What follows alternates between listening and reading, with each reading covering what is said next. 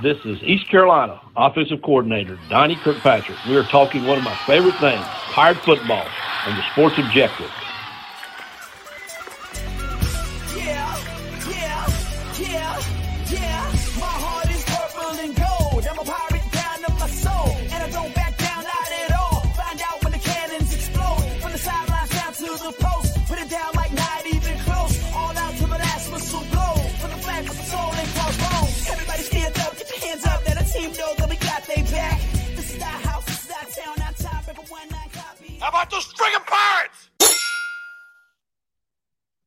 Welcome into the Sports Objective. We continue our opponent previews. This is the 10th East Carolina opponent we've previewed for 2023. We still have SMU and then also Michigan remaining. But uh, today we're previewing the Charlotte 49ers. Charlotte moving into the American. It will be game seven for East Carolina, taking place on Saturday, October 21st. And right now, to find out everything we need to know about the Charlotte 49ers and Biff Poggi's program. Very excited to welcome in for the first time from the Highway 49 podcast and also their beat writer for the Charlotte Observer, and that is Hunter Bailey. Hunter, we appreciate your time. Yes, sir. Absolutely. Appreciate you guys having me on. No doubt. Uh, welcome in, and um, obviously a, a, lot to discuss. So many new pieces with this Charlotte program. Biff Poggi coming in, um, very successful prep coach at St. Francis also uh, multiple stints at Michigan. So just tell Pirate Nation and others who may be tuned in about that coaching change and how things have gone uh, through the first several months. Definitely, man. Uh, it's it's been an interesting change. Uh, Will Healy was fired. Uh, I believe it was week eight uh, this past season after Charlotte was blown out by FIU on their homecoming game, and I think that that change was was well overdue. Um, and it's definitely a productive change for the 49ers. Biff Poggi, man, when he was hired, it was uh, I didn't know who he was. I know the Athletic had just done a story on him, but I I missed that. And uh, immediately I'm looking at looking up his name. The guy doesn't even have a Wikipedia page. His name sounds like a sandwich. I'm just kind of in, intrigued, but and then the more that I found out about him, um, you can watch The Cost of Winning. It's a documentary about his time at St. Francis. Very insightful on who he is as a person and why he does what he does. Because the underlying thing about this guy is he's a multimillionaire hedge fund manager. Or I guess he, he used to be the hedge fund manager part, still the multimillionaire.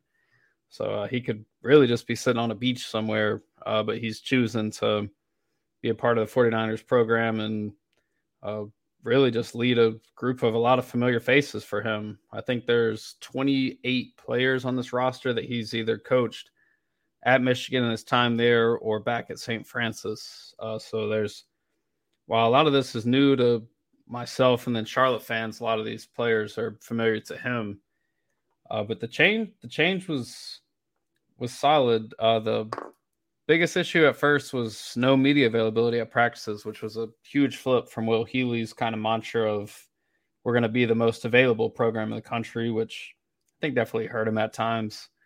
Uh, so this was the flip, kind of taken from a page, a page out of Harbaugh's book at Michigan. You know, you can't come out to practice. Uh, we didn't really get to meet any of the players uh, throughout the spring. I got one day. Uh, I was able to catch catch players after practice and talk to coach, but that was about it. Um, so we got the spring game. That was the first time we saw really anything, and uh, things have changed a little bit for fall camp. We are able to get out and about, uh, watch some of practice, no videos or anything like that, but kind of see what's going on. And then I'm sure as pretty much anyone that follows G5 football has seen, is Biff Poggi is uh, taking no prisoners when it comes to the media and definitely making a name for himself across college football. So uh, definitely a big change. Yeah, that's a nice segue. That's where I was headed next. Um, his comments at the American Athletic Conference Media Days, and talking about three questions, and that's what you think of us. And um, and he said thank you and pounded the podium. And then I, I know he also had some comments on Sirius XM talking about how he liked to hang the media members that voted um, Charlotte last um, by a decisive margin upside down and, and slap them silly or something to that effect. I know uh, the Charlotte 49ers have two and a half, which is the over under win total from, from Vegas on their jerseys.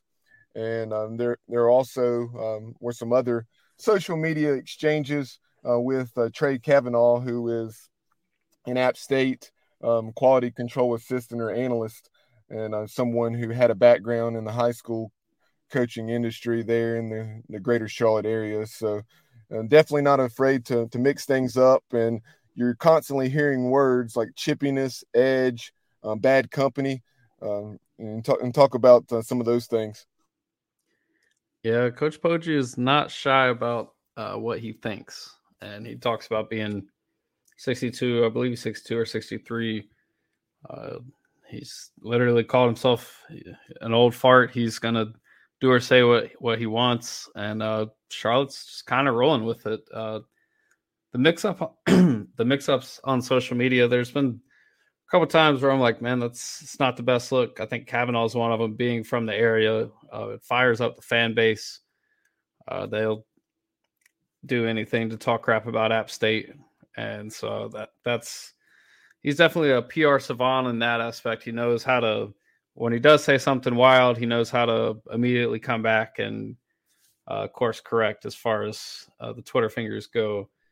Uh, the the media day stuff was I, I, wasn't able to travel for it, and I've said this a couple times. If I would have, uh, obviously there would have been more than three questions, but that was uh it fired his players up. He said it wasn't really a ploy to get anyone fired up. He was just pissed off, and that's kind of Biff. He just he goes about it how he goes about it, and the athletic department seems to be behind him. Uh, they're he's biting off a lot, and I, I will say that. I mean, we're talking about a brand new team, almost 60, 70 new players, uh, new conference, new staff, new coach. And then what he did retain from last year was off of a three and nine conference USA team. So you're you're not 100 percent sure really what you're going to get. That's why I've written Charlotte being the biggest kind of wild card is because truthfully we don't know and getting out there and being able to see some of them uh, this past this past week, and then I'll be out there again tomorrow. Uh, the team is definitely improved off of last year's team.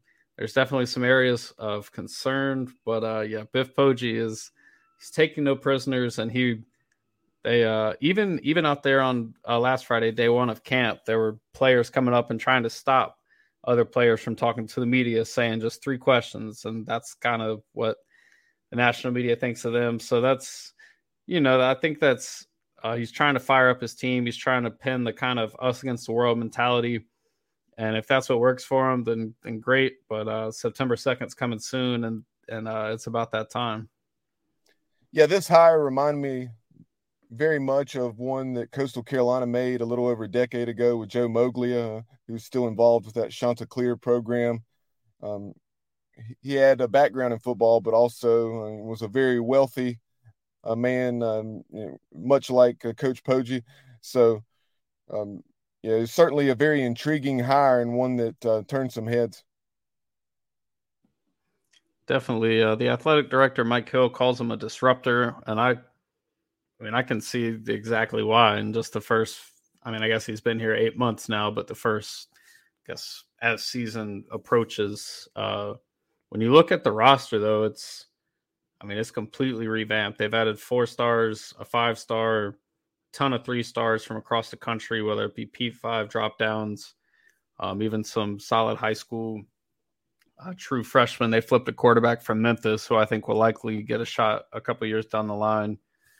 Uh, the uh, like I say, it's a whole different team, and when you look at it, first, like we were going out there last year, I was talking with uh, Tom Whitestone, the SID, and every time someone makes the play, I'm looking at looking at the roster and looking back up. Whereas years prior, I mean, they had Chris Reynolds who had been there forever. They had Victor Tucker, Marquise Watts, so many of the same players that were four or five year guys, even six year guys.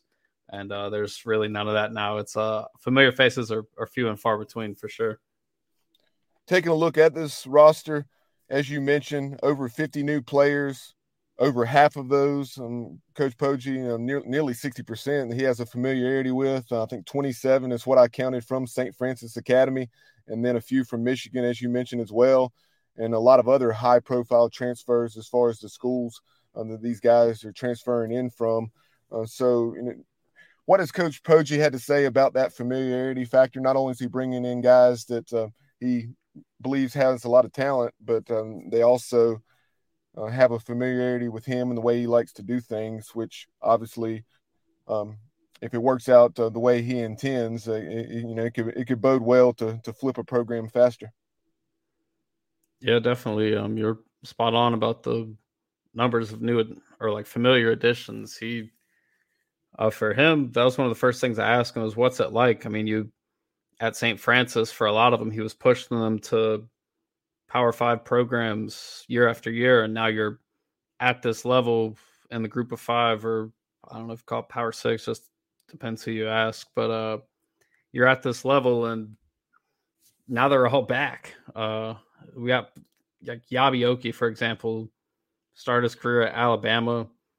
Uh, had his career best year last year at Michigan, making a couple starts, getting a few sacks, playing in almost, I believe, every game for the Wolverines. And then in his last year of eligibility, he wants to go to Charlotte. I mean, when you when you think of that logistically, it's like that really doesn't make a lot of sense. You're probably giving up some draft stock for that, but that's how much he loves Poggi, how much he wants to do that. I mean, he might get a lot more opportunities at Charlotte, and I'm sure he will. But I mean, he had kind of staked his claim in the starting lineup at Michigan moving forward. So when you look at when you look at so many players doing that, I mean, there's a ton of Maryland transfers, uh, Notre Dame, Tennessee, Miami. There's just a lot of different, a lot of different, like I say, P5 drop downs on this team, and kind of how they mesh is what I'm really interested in the most. And I think when you add so many players, uh, if it doesn't go well, that's when it leads to the point or the finger pointing and kind of the implosion of like, okay, they've got South Carolina State in week one, then they're on the road at Maryland, and then they're on the road at Florida a couple weeks after that. So there's some some big time environments and some tough games on the schedule before American Athletic Conference play even starts. Uh, the overall, if they like I say, if they can come together, could be a lot of fun. But I think as much as he doesn't want to say it, I think this is somewhat of a rebuild. I mean, you're you're replacing the quarterback, you're replacing the top four receivers from last year, replacing three O linemen, basically the whole defense. Like this isn't it's not necessarily a retool. You're fixing this and that. Like this is a, a brand new football team.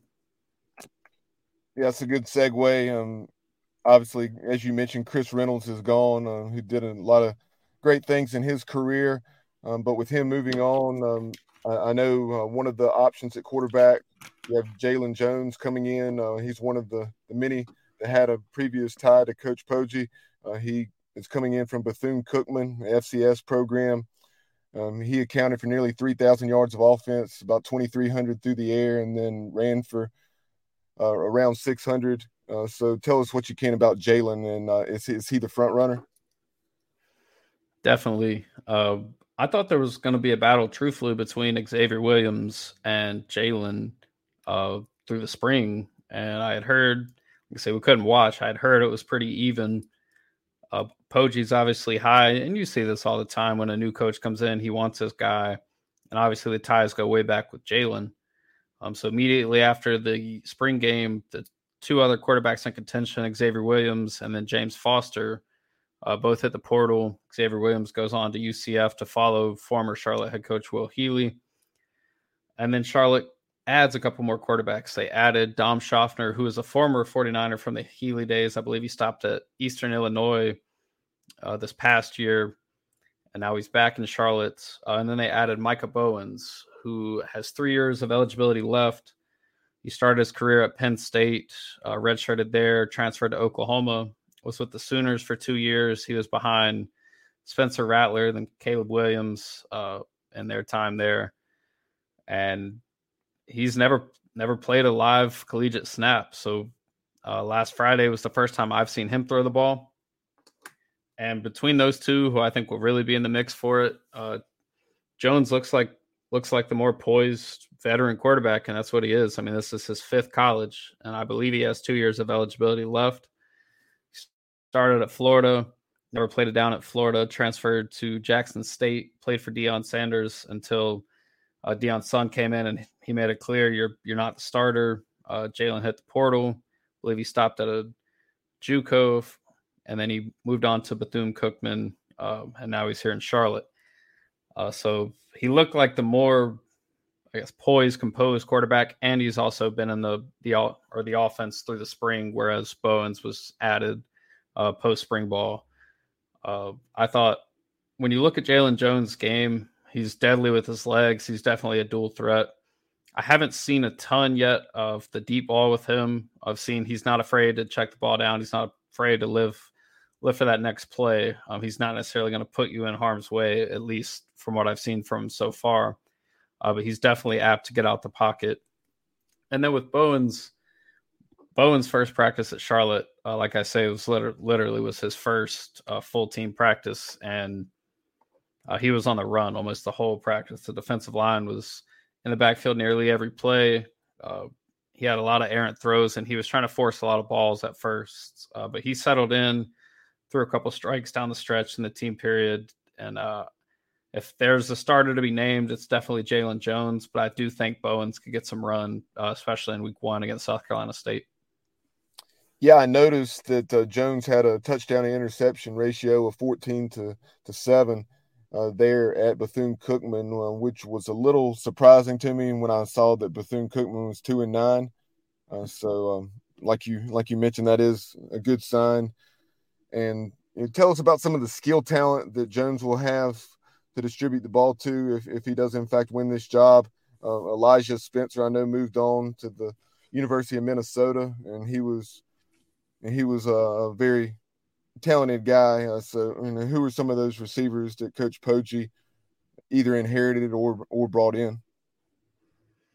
Definitely. So the top four uh, wideouts from this past year all gone. Grant DuBose uh, was the 256 overall pick to the Packers in the seventh round.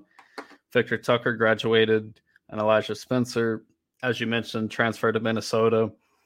And Elijah Spencer is a stud. He like he already went off in the Minnesota spring game for 120 yards and a touchdown. Uh, he's gonna have a great season with the Gophers. That was a that was a big loss, and uh, replacing those guys, and then Taylor Thompson as well, tight end. He went to James Madison. He was the fourth.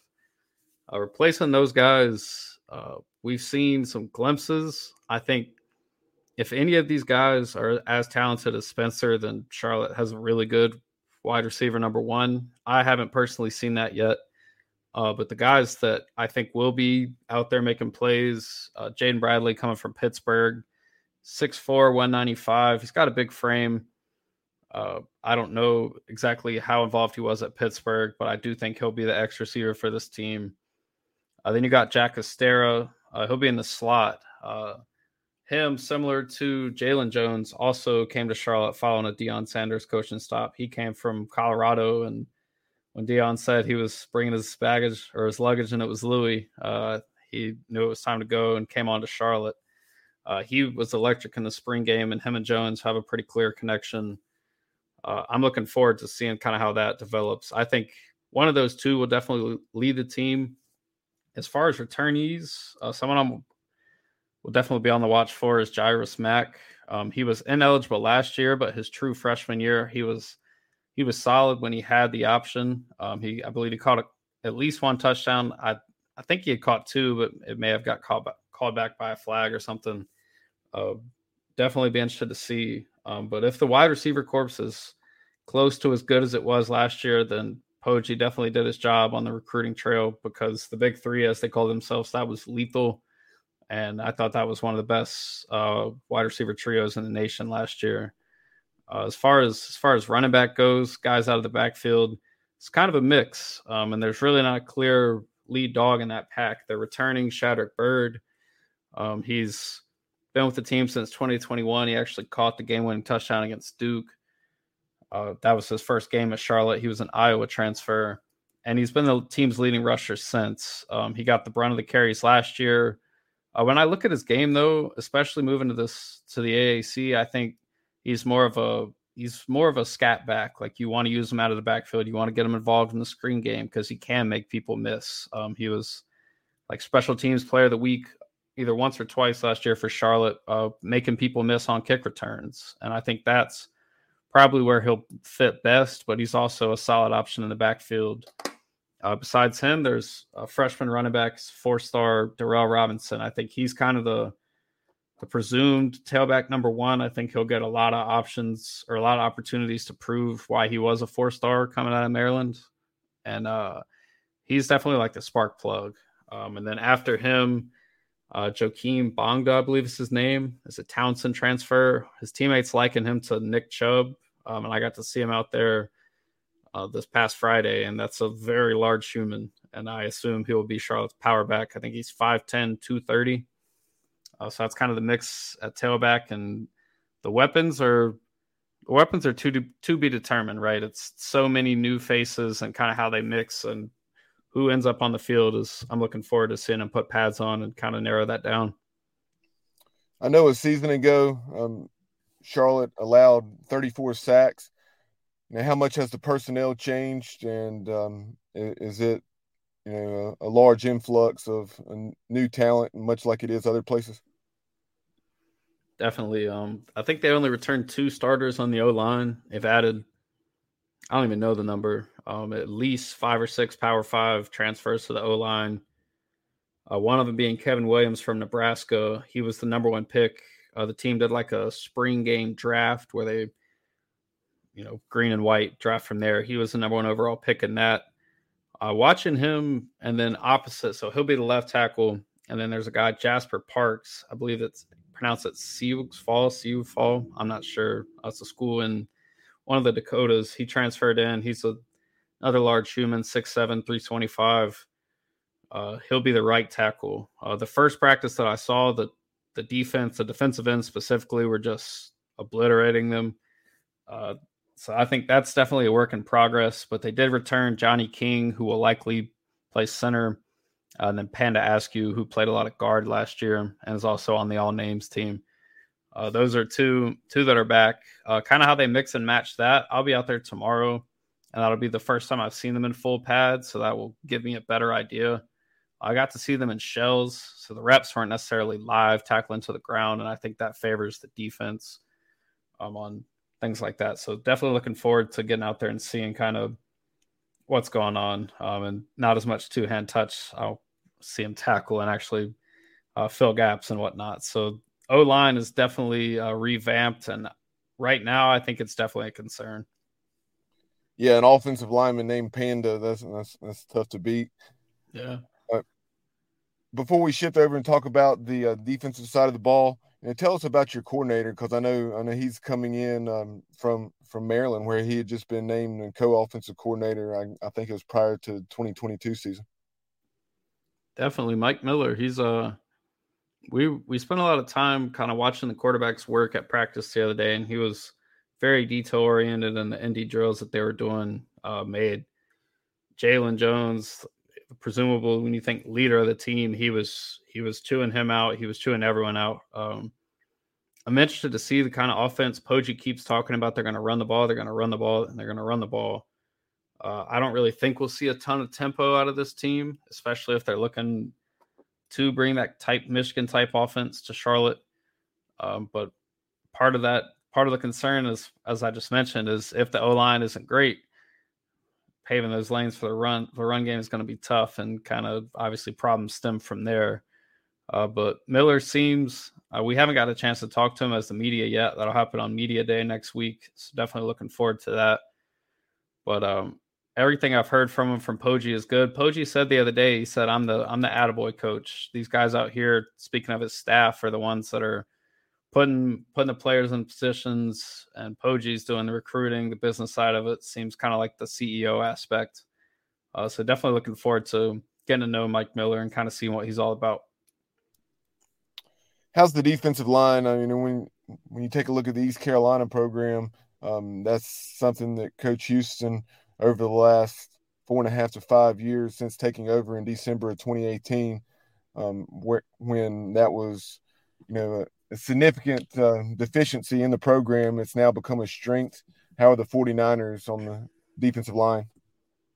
Yeah, you can never have enough good defensive linemen. And uh, Charlotte really didn't have many uh, from the Bahamas Bowl game in 2019 when Alex Highsmith played his last snaps. Uh, shout out to him just signing four year, $68 million extension with the Steelers. Uh, but so after that, uh, it was on Marquise Watts, who was opposite Highsmith. uh, had nine and a half sacks in that 2019 season. Um, his career kind of, kind of, kind of slowed down following that. He still made some big plays for Charlotte, but uh, the pass rush wasn't the same, and it hasn't been since. Uh, steps, an influx of talent, influx of talent. I think this is probably the team's biggest strength, at least at this point. Uh, on the left side or left end is Eyabi Okie, who I mentioned, transferring in from from Michigan. He's the leader of the defense. Uh, he's very vocal. And then opposite him is someone who I'm really interested to see uh, kind of how they pan out, and that's Damon Clowney, the cousin of Jadeveon Clowney. Uh, spent three years at Ole Miss under Lane Kiffin, didn't play a ton there. Uh, but watching him this past Friday, the, he gets off the ball unbelievably quick, and I think that that defensive end combo, as well as some of the guys behind him, Julius Welschof, who's another Michigan Michigan transfer, and you have Stone Handy coming from Indiana. Uh, they have a lot of a lot of talent there, and uh, kind of how they fill in the interior D line is still to be determined. There's if there's any returning starters from last year, I think it'll be there at the interior D line, and then at uh, middle linebacker with Prince Bemah. But as far as the defensive line goes, I think that's the best best unit on the team, the deepest unit on the team, and it's got a chance to be really good if they can stay healthy and put those pieces together. Yeah, I was looking at the linebackers. I noticed uh, you know transfers from the likes of Indiana, Georgia Tech, uh, Notre Dame, um, South Carolina, and a lot of these guys are six two, six three, maybe even six four, and anywhere from 230 to 245 pounds. So they definitely, um, you know, look the part. You know, so tell us had any of them received any playing time to amount to anything at their previous institutions, or, or are they still looking to get on the field? So Nikhai Hill-Green was a Michigan transfer. in 2021, he got, I believe he started six or seven games, had about 50 tackles for the Wolverines. He has the most experience. Uh, I believe he redshirted last season, did not did not play. I'm not 100% sure on that. Um, he has the most uh, experience as far as a Power Five drop down coming in. Uh, Derek Boykins, one of the South Carolina transfers, he's played a lot for the 49ers. He's just battled some injuries. Um, and then Demetrius Knight, who I think will probably be one of the better uh, better transfer additions. He played a ton of special teams for Georgia Tech. Didn't get too many opportunities uh, to play linebacker, but everything I've heard from him um, in practices, he's one of the best players on the field. And passed the eye test when I got to see them on Friday making a couple big plays for the defense. Uh, I'd say him, the returning leading tackler from a year ago, Prince Bemah. Uh, Prince is another one who's battled injuries, but when he's on the field, he's he's solid and he'll serve as their Mike backer this year. Um, and then, like I said, there's a couple young guys, Reed Williford, who got a lot of starts as a true freshman, and then Cam Burton, who saw some time. Uh, so I think it's going to be a mix and match. I think that room is very deep. And then they have Osi Ekwonu, who is the brother of Panthers, I believe, left tackle Ickey Ekwonu. Um, he's another one that will definitely get some time come from Notre Dame. Uh, as far as the rotations, I think this these next couple weeks are huge for that. I think Poggi's been talking about playing a lot of guys. I think that's a room where we could see a lot of different players play, and I think Bemah will probably be the leader of it. But I do expect Nikhai Hill-Green to kind of progress as he gets familiar in this defense because he was another late ad post the spring session. Tell us about the secondary. Uh, East Carolina really overhauled its secondary. You know, bringing in a couple of North Carolina transfers. You know, also a Elon transfer who had who had been an All CAA standout for the Phoenix. Uh, so, um, are, are there a lot of new pieces there as well? Yeah, man, it's almost completely new, and I think it's for the best. I, I know in 2021, Charlotte had like the worst yards per attempt and yards per completion defense in the league. Um, I'm not 100% sure about last year, and I say the league, I mean the nation. It was it was rough. Uh, so replacing that group was, I think, pretty much a no brainer. There are a couple returning safeties, Marcus Robitaille. Uh, and then Wayne Jones. Uh, I think they'll kind of find their way. I'm not 100% sure on if they'll get starting reps but I think the best corner on the team is also North Carolina transfer Dontae Balfour. Opposite him is a Boston College transfer CJ Burton. The nickel is kind of up for grabs right now, but we've seen quite a few faces there. And then at safety is another uh, North Carolina transfer, uh, Day Day Hollins. And he was the only one to pick off Jalon Jones, uh, at least in the practice that I was able to get out to uh, last week. I think this group can really only get better.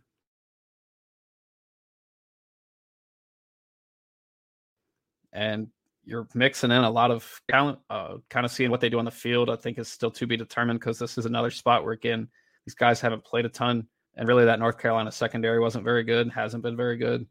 Uh, so you really don't know what you're going to get with those guys. Uh, kind of how they, like I say, it, it can only get better. And I really think I mean, everything's on a string, right? If the D line is better, it's going to make those corners look better. And I think this group is, at least the front four, is much improved from seasons past. So we shall see.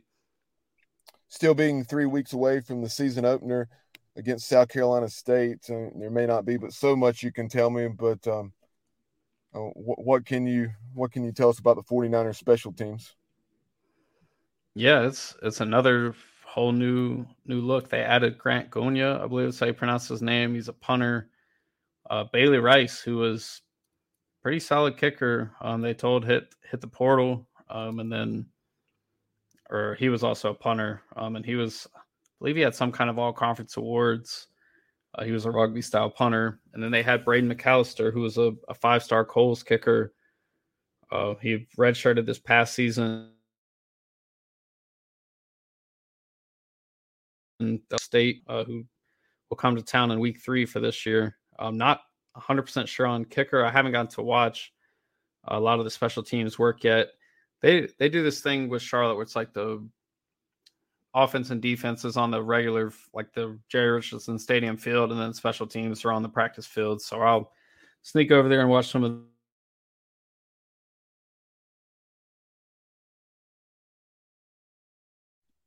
them at some point, but I don't have too much uh, in-depth analysis for this.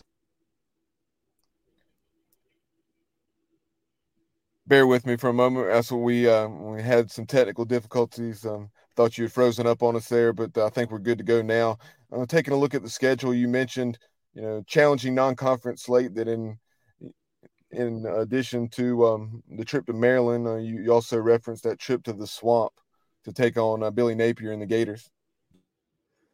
Yes, sir. They uh they've got some big games. Apologies, apologies for the technical difficulty. Not sure what's going on, but uh they've got some fun road environments this year. I think College Park is definitely circled.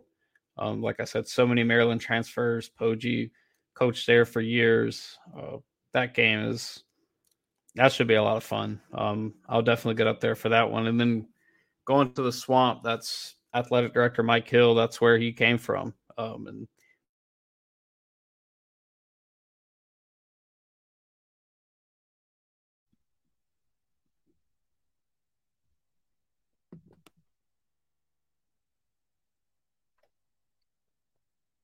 believe Hunter is frozen. Um, hopefully, he'll be back with us momentarily here.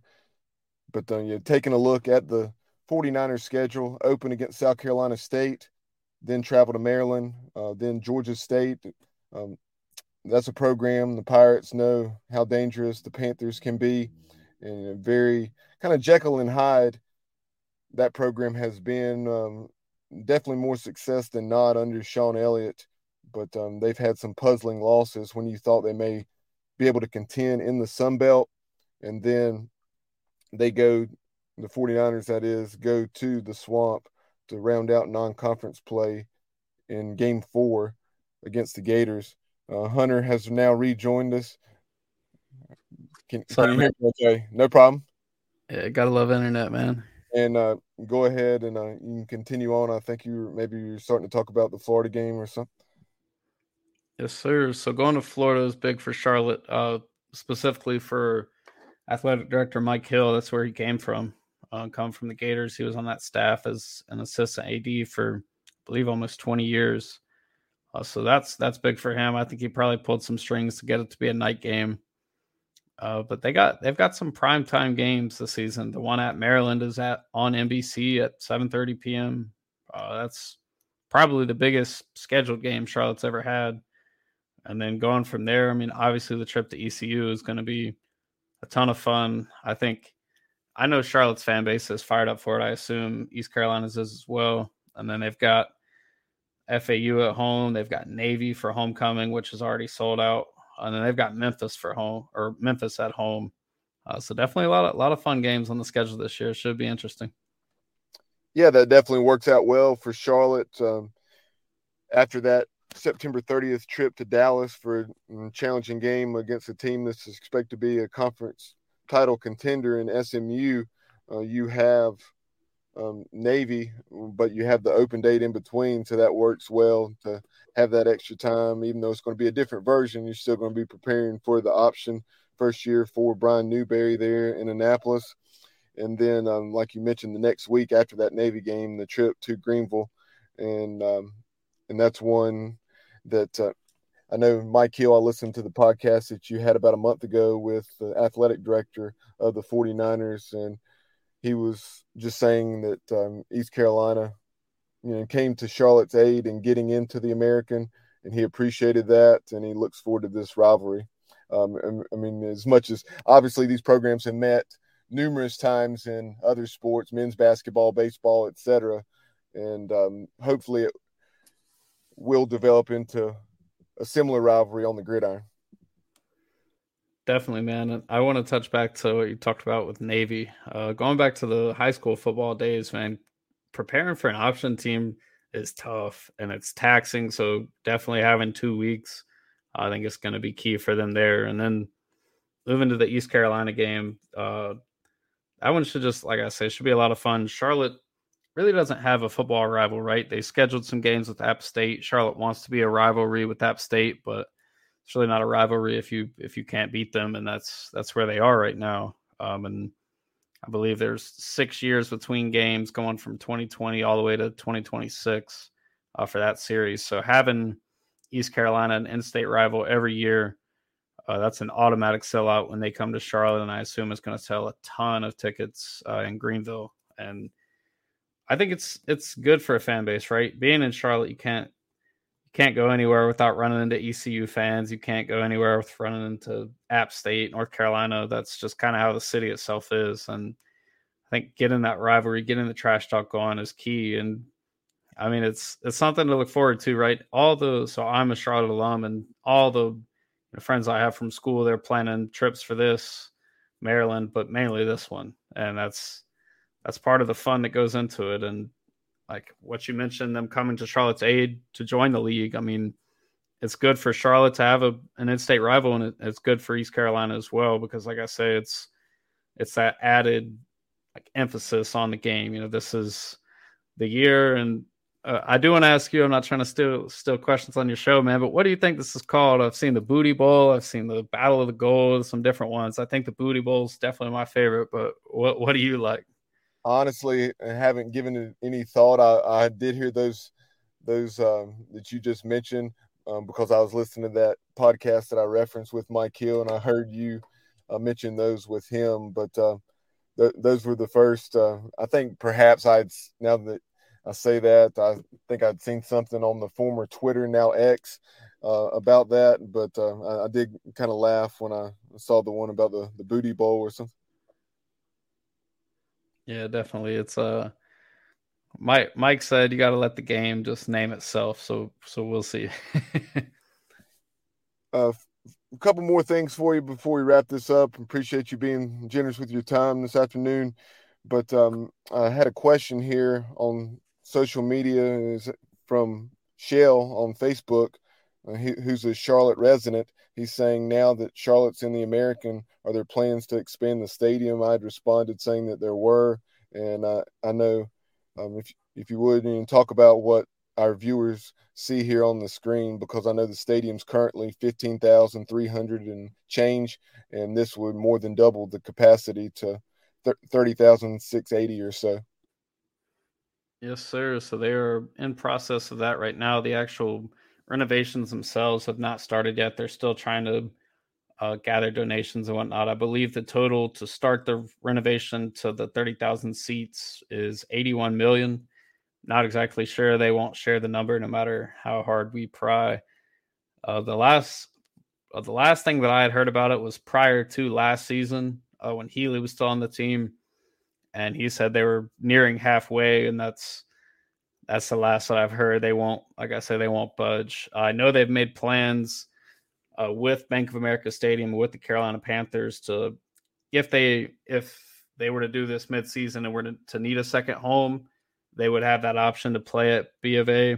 I think that's good for the program, um, and especially right. So they have some big home games coming here. I know North Carolina comes here in a couple years. The App State rivalry renews.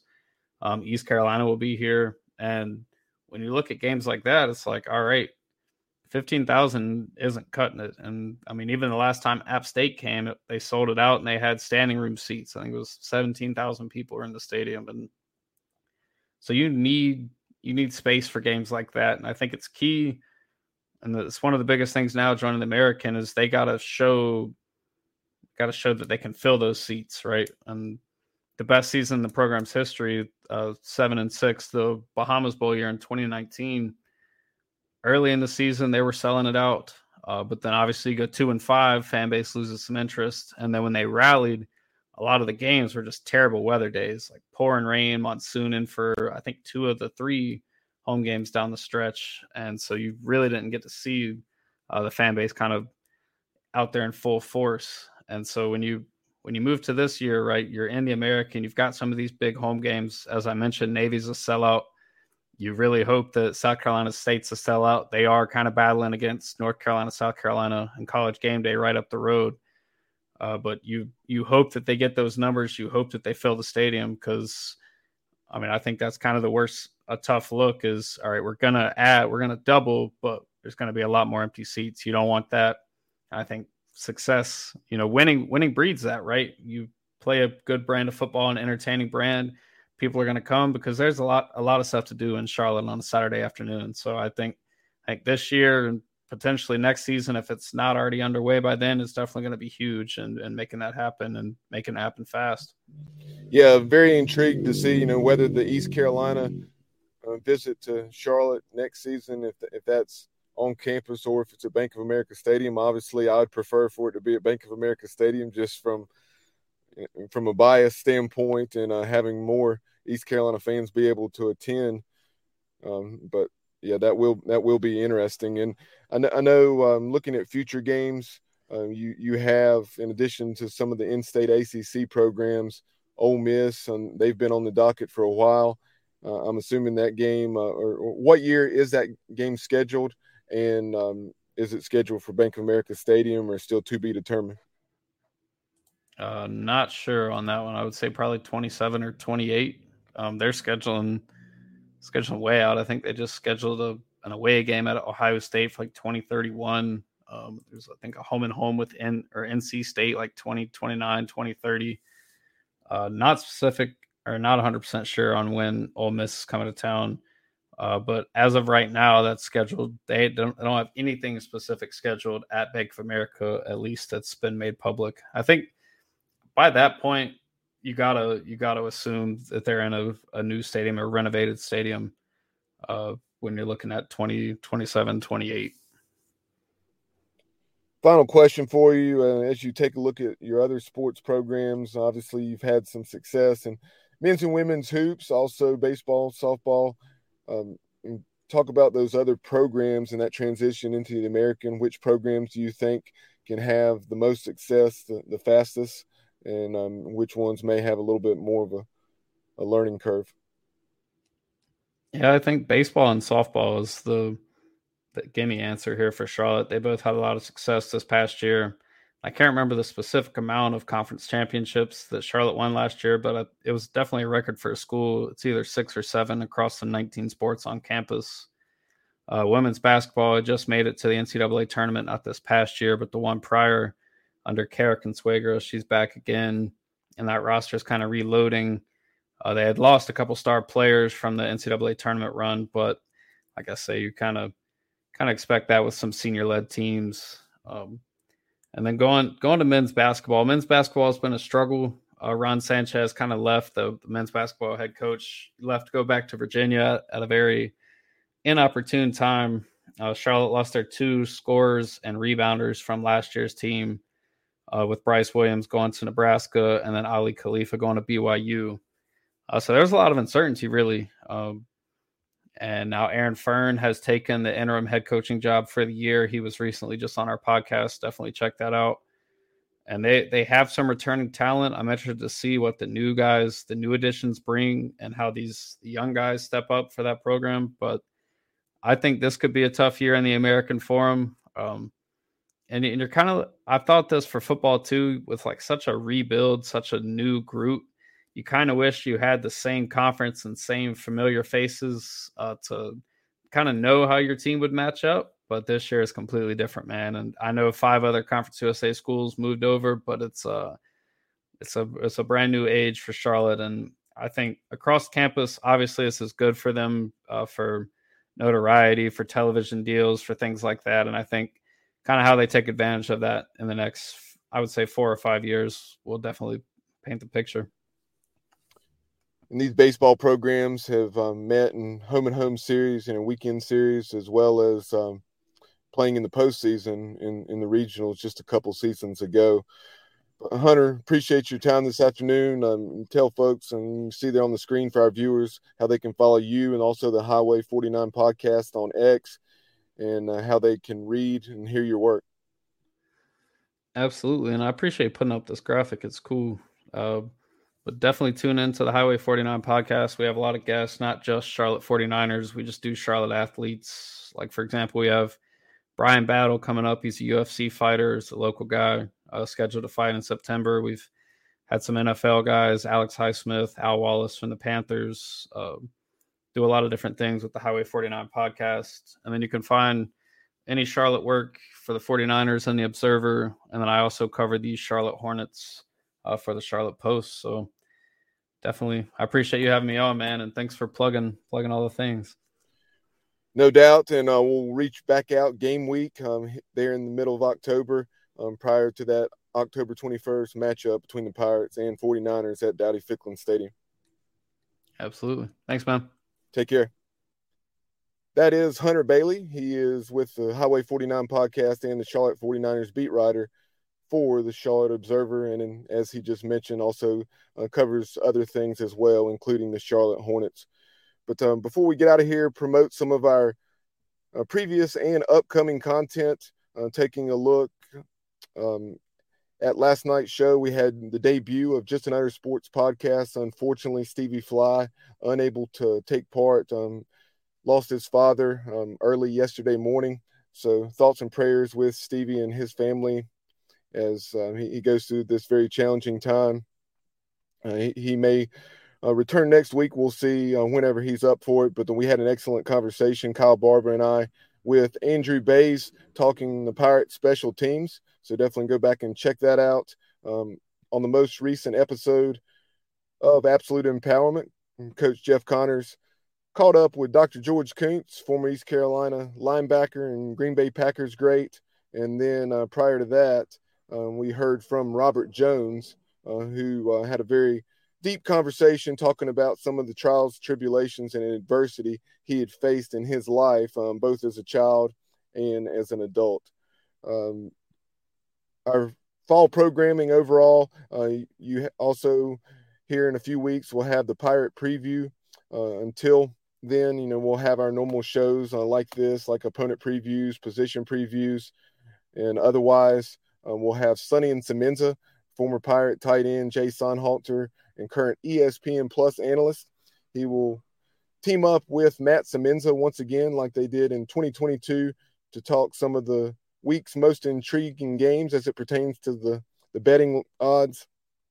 Um, we'll have the inside slant on Thursday evenings, a Pirate's Life for me on Friday. The upcoming episode, episode excuse me, we'll have Zach Darty, a loyal Pirate fan and Pirate Club member, and then uh, the following week, we'll have former Pirate offensive lineman Sean Bailey, uh, who is now an athletic administrator at Fayetteville State, uh, just down the road from Greenville. Um, on Saturdays, once the season begins, we'll have sights and sounds from around Dowdy Ficklen or wherever the Pirates are playing, uh, beginning with the big house, as uh, my family and I will be in Ann Arbor on the first weekend of September. And then, um, last but certainly not least, um, presented by L&K Custom Homes for the third consecutive year. They are our title sponsor for our Pirate Football Playback each and every Sunday night, where we break down the most recent game, take a look at what's ahead for the Pirates, and take your phone calls, a new feature in 2023. Um, but for everyone here at the Sports Objective, we appreciate you tuning in. Uh, definitely follow us on social media on X at the Sports OBJ, on Instagram and TikTok at the Sports Objective. Like and follow us on Facebook and subscribe to our YouTube channel. Until next time, go Pirates.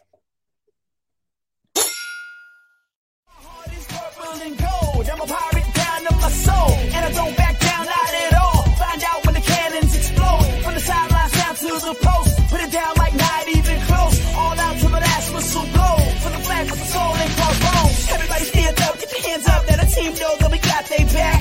This is our house, this is our town, our time, Remember one nine, copy that. Everybody in the stands go bananas, scream loud, baby, don't hold back. Every foot, every yard, every first down, every touchdown with the cannons blast. Get it on, get it all, get the wave going.